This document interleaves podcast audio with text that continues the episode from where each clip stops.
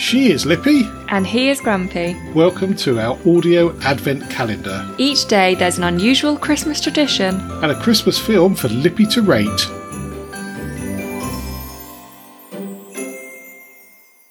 Today is door number 24. Grumpy has an unusual tradition from Iceland. Jólabókaflóð, meaning Christmas book flood, is a brilliant Christmas Eve tradition in Iceland that the rest of the world should take note of.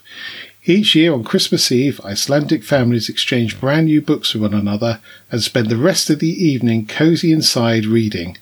The tradition came from World War II when paper was one of the only things not in short supply and made giving books a viable option.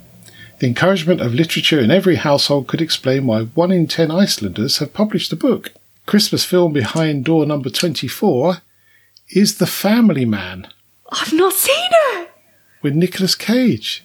Have I seen it? It's a very feel good film. I'm going to give The Family Man a 7. That's the end of our audio advent calendar. We hope you enjoyed it. And we wish you a peaceful Christmas. See you in the new year.